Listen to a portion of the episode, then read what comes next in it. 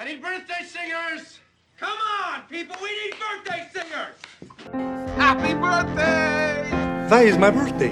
Yes, it is my birthday. There's someone in my house eating my birthday cake, and it's not me. Today is my 111th birthday. Happy birthday. No such thing. It's my birthday too. Don't do that, okay? Happy birthday to you! Hello, everybody, and welcome to Happy Movie Birthdays, my little podcast that celebrates movies on the anniversary of their release. It's a brand new Twitter account, so be sure to follow the show on Twitter at Happy Movie B Days. My name is Nathan Eulig, of course. I will be your host, and boy howdy, we got a double feature for you today. I, I love discovering when two films that are usually completely different from one another because that makes sense. You don't want to have competing, very similar films opening at the same time. But when two movies that are completely different and have made a lasting legacy throughout the years ended up actually releasing on the exact same day, I always find that uh, kind of fascinating. For example, did you know that The Matrix and 10 Things I Hate About You opened up on the exact same day? Uh, unfortunately, I couldn't make an episode about it because I hadn't started doing my podcast yet. But anywho, today we are celebrating two amazing and very different movies that opened on the same day. Yes, a happy movie birthday, birthdays to The Muppet Movie and Alien, both of which turn 40 years old today. Uh, let's start off with The Muppet Movie. I'm Statler. I'm Waldorf. We're here to heckle a Muppet movie. Gentlemen, that's straight ahead. Private screening room D. Private screening? Yeah, they're afraid to show it in public. Oh! oh, oh, look at this place. What a dump. Bunch of weirdos around here. Look at them. Released in the US on June 22nd, 1979, The Muppet Movie is directed by James Frawley. I think I'm pronouncing that correct. It stars Jim Henson, of course, uh, Frank Oz, you know, probably the two most famous puppeteers to have ever lived. And there are a ton of A-list cameos in this movie as well. Charles Durning plays uh, kind of the main villain. There's Milton Berle, Mel Brooks, James Coburn, Dom DeLuise, Elliott Gould, Bob Hope, uh, Madeline Kahn, Cloris Leachman, Carol Kane, Steve Martin, Richard Pryor, Telly Savalas, Orson Welles. I mean, the list uh, just goes on and on and on. Now, of course, Jim Henson created The Muppets and The Muppet Show and Sesame Street and all these just great American institutions of pop culture that we still enjoy to this very day. It really shows just how long lasting and, and flat out great and memorable The Muppets are. And the Muppet movie came out right at the height of Muppets' popularity. So the film is basically the story of how all these beloved characters kind of came together. Kermit the Frog gets discovered by an agent and decides to go to Hollywood for his big break, and it's a cross country road picture where he gets in wacky adventures and meets all of these now well known Muppet friends along the way. But seriously, there's a boat dock just downstream. Thank you. Just watch out for the alligators. I will. Alligators? That's right. Did you say alligators? Read my lips. Alligators. It's just that I'm not used to alligators where I come from. See, I'm an agent. I I winged in from Hollywood. Hollywood? That's right. Did you say Hollywood? Read my lips. Hollywood. You know, Hollywood, the Dream Factory, the Magic Store. Hey, don't you ever go to the movies? Oh, sure. There's a double feature in town every Saturday. Wait a minute. Wait a minute. There's an ad in here that you should be very interested in. Feast your eyes on that. Uh, Worldwide Studios announces open auditions for frogs wishing to become rich and famous. Well, thanks anyway, but I'm really pretty happy where I am. Oh, oh, if I were you, I would give this audition very careful consideration. You've got talent, kid. Now, I am not a big Muppet scholar or you know aficionado. I've always liked the Muppets, the Muppet Show, especially growing up with Sesame Street, of course, seeing all the movies. Uh, but I'm not well versed in the history, so I had to do a, a little bit of research for this particular film. And the film itself is really an written as an allegory for Jim Henson's own kind of rise to fame. Henson really wanted to direct the film, but it was pretty clear that taking on directing while also having to do so much of the puppeteering himself and figuring out all these new puppeteering techniques, it would just be too big of a burden for him to take on. So they brought on director James Frawley, who is mainly known as a television director, but had done a few movies, most prominently Paper Moon, which was a big hit. And it was actually kind of told and revealed later on that he didn't really like making the movie and didn't get along with a lot of the puppeteers doing it, which is too bad. It's, it's kind of sad to hear that such a fun, bright movie like that, the director ended up not really liking the experience. But still, the movie turned out so great, also because they were doing things never tried before with puppeteering. That opening sequence with Kermit playing the banjo, Jim Henson is hiding inside of a giant steel drum inside the actual swamp in order to work Kermit. It's yeah, that's crazy. A lot of new techniques were used to have Muppets look like they were driving cars, uh, Kermit and Fozzie dancing on their own. Uh, but I think the most visually interesting and memorable is, of course, Kermit the Frog riding a bike. He's riding a damn bike, and it looks real. And it's incredible what they were able to create. Uh, please, sir, uh, my name is Kermit the Frog, and, and we read your ad, and, well, we've come to be rich and famous. Miss Tracy. Prepare the standard rich and famous contract for Kermit the Frog and Company.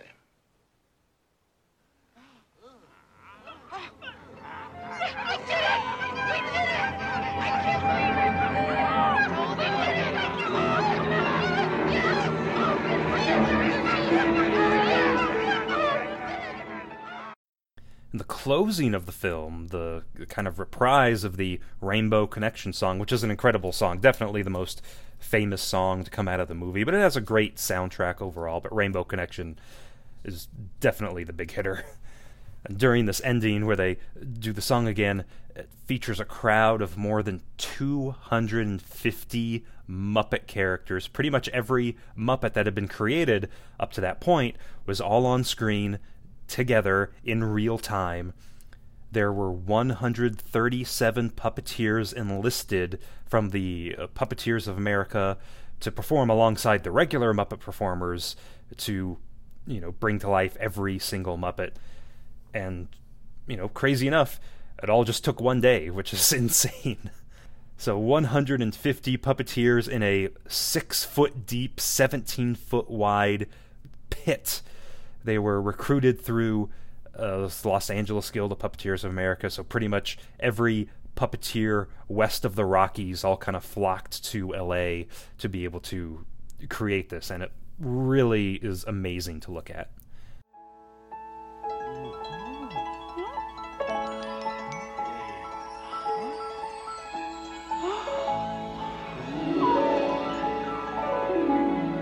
Life's like a movie Write your own ending. Keep believing, keep pretending. We've done just what we've set out to do.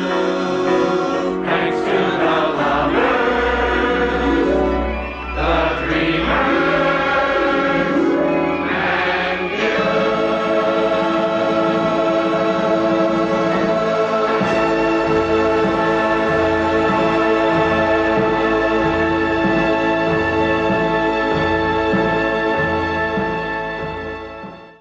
going from one movie with crazy looking creatures, we go to another movie with a much uglier looking creature. But be careful because this one will eat your damn brains. It's, of course, Alien. Uh, am I am I Claire Lambert? I want to get the hell out of here. Oh, God, it's moving right towards you. Uh.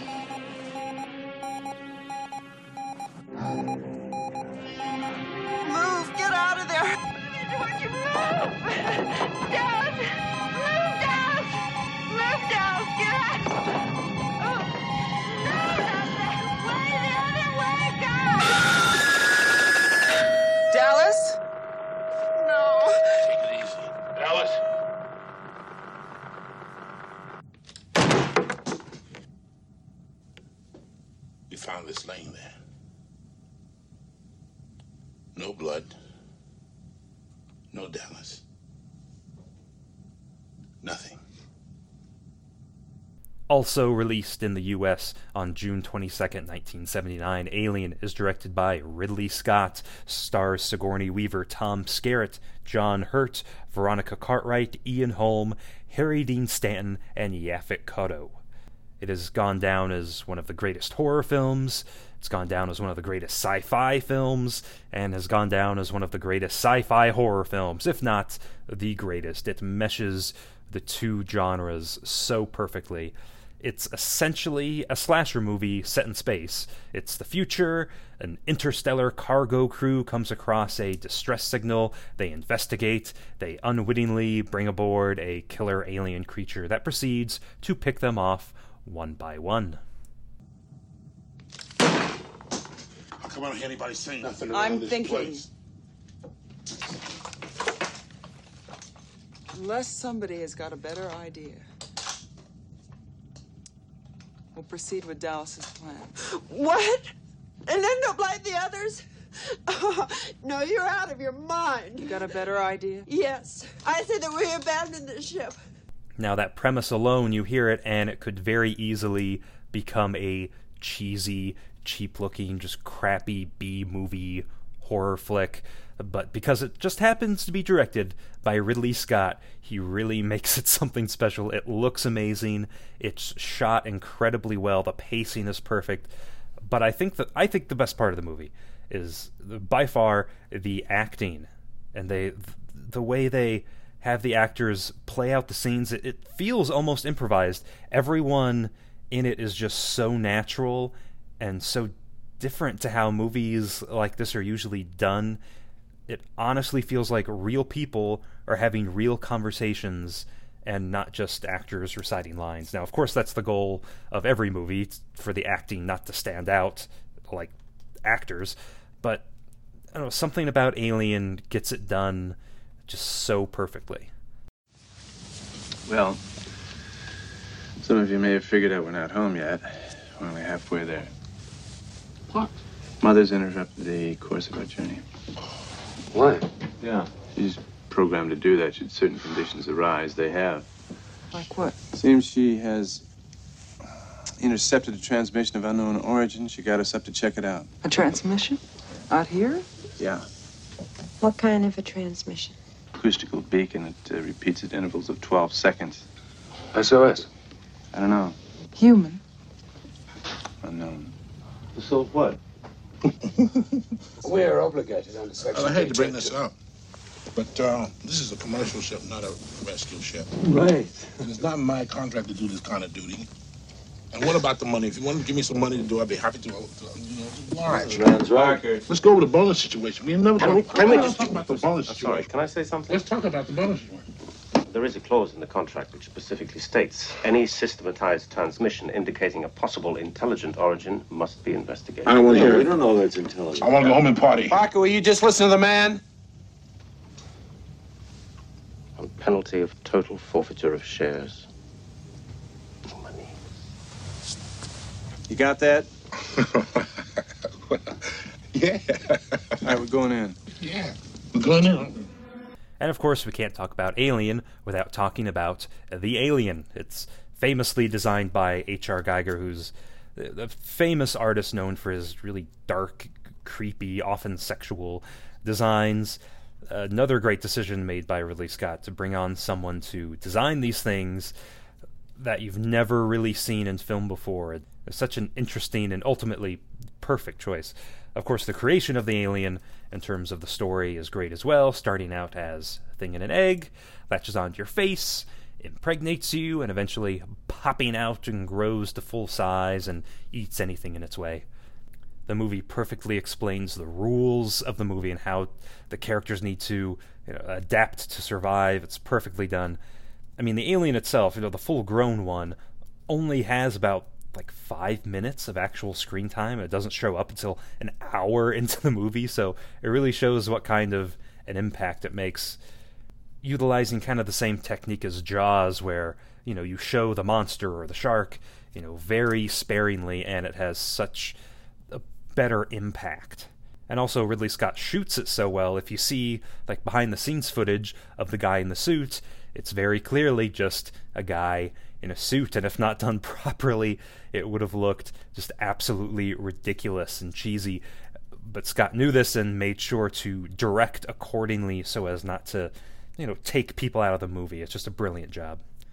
Of course, Scott made sure nobody in the cast knew what the alien looked like so they would give you know real reactions on screen to seeing it for the first time and he does a lot of cool tricks in the film to make all kinds of things stand out like the alien spacecraft that they explore and get into. Of course they couldn't build it as big as they wanted to because it would have cost way too much money. So they built the set and then ridley scott had his kids in kid-sized spacesuits to walk around inside of it to make the set seem twice as big than it really was. I mean, when you can't just CGI copy and paste stuff, you know, into a movie, you got to think of, you know, fun ideas like that to get the effects that you need. Bring back life form. Priority one. All other priorities rescinded. In a damn company. What about our lives, you son of a bitch? I repeat, all other priorities are rescinded. How do we kill it, Ash? There's gotta be a way of killing it. How? How do we do it? You can't. You still don't understand what you're dealing with, do you?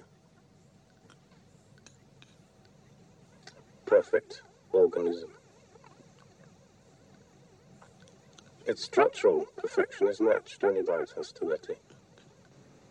You admire it. I admire its purity. A survivor. Unclouded by conscience, remorse, or delusions of morality. Look, I'm, I've heard enough of this, and I'm asking you to pull the plug. Last word. I can't lie to you about your chances, but you have my sympathies. Another little fun fact I just found out uh, today, doing a little research, turns out the Captain Dallas character was originally offered to Harrison Ford, but he turned it down. I'm glad he didn't take it because having a big star like that could really take you out of the movie. It's better to have an ensemble cast of great character actors. But I love hearing things like that and imagining what the movie would have been like, you know, starring other people. Speaking of Captain Dallas, there is a great deleted scene whereas Sigourney Weaver is escaping the ship she comes across, the aliens nest, I guess is what you call it, or something like that, where it's keeping the bodies of its victims and Dallas is still there alive, you know, begging for death. It's so creepy and cool. I always watch the director's cut of Alien whenever I want to watch it. I love some of the stuff that they cut out and eventually put back in, you know, stuff like Veronica Cartwright slap fighting Sigourney Weaver because she's so angry at her. Just a, a bunch of little scenes like that that they put back in that I think really help out the movie and flesh it out more. If you haven't seen the director's cut, definitely check it out the next time you want to watch it. Of course, Alien was a huge success, spawned an entire franchise for 20th Century Fox, which is still going on to this day, although it's now that at the time of recording this, Disney just very recently bought out Fox, so it's going to have to see what exactly they do with their 20th Century Fox much more adult themed franchises. You know, eh, it's interesting. The franchise has been going on till just a couple of years ago was the most recent one. Ridley Scott has still directed a couple of them. Uh, but you know what? We're not going to talk about those, at least not just yet, because holy crap, I would have lots to say in this episode about some of those other installments. This episode go on for about five hours. So yeah, not going to do that today. Today, we are celebrating two great classic films that, again, just happened to fall on the exact same day. What an amazing day to have gone to the movies. Happy 40th movie birthday to The Muppet Movie and Alien. This has been Happy Movie Birthdays. The show is conceived, written, produced, and hosted by me, Nathan Eulig. If you have any questions, comments, or suggestions, feel free to email me at happymoviebirthdays at gmail.com or follow the show on Twitter at happymoviebdays. Hope you enjoyed the show. Thank you for listening.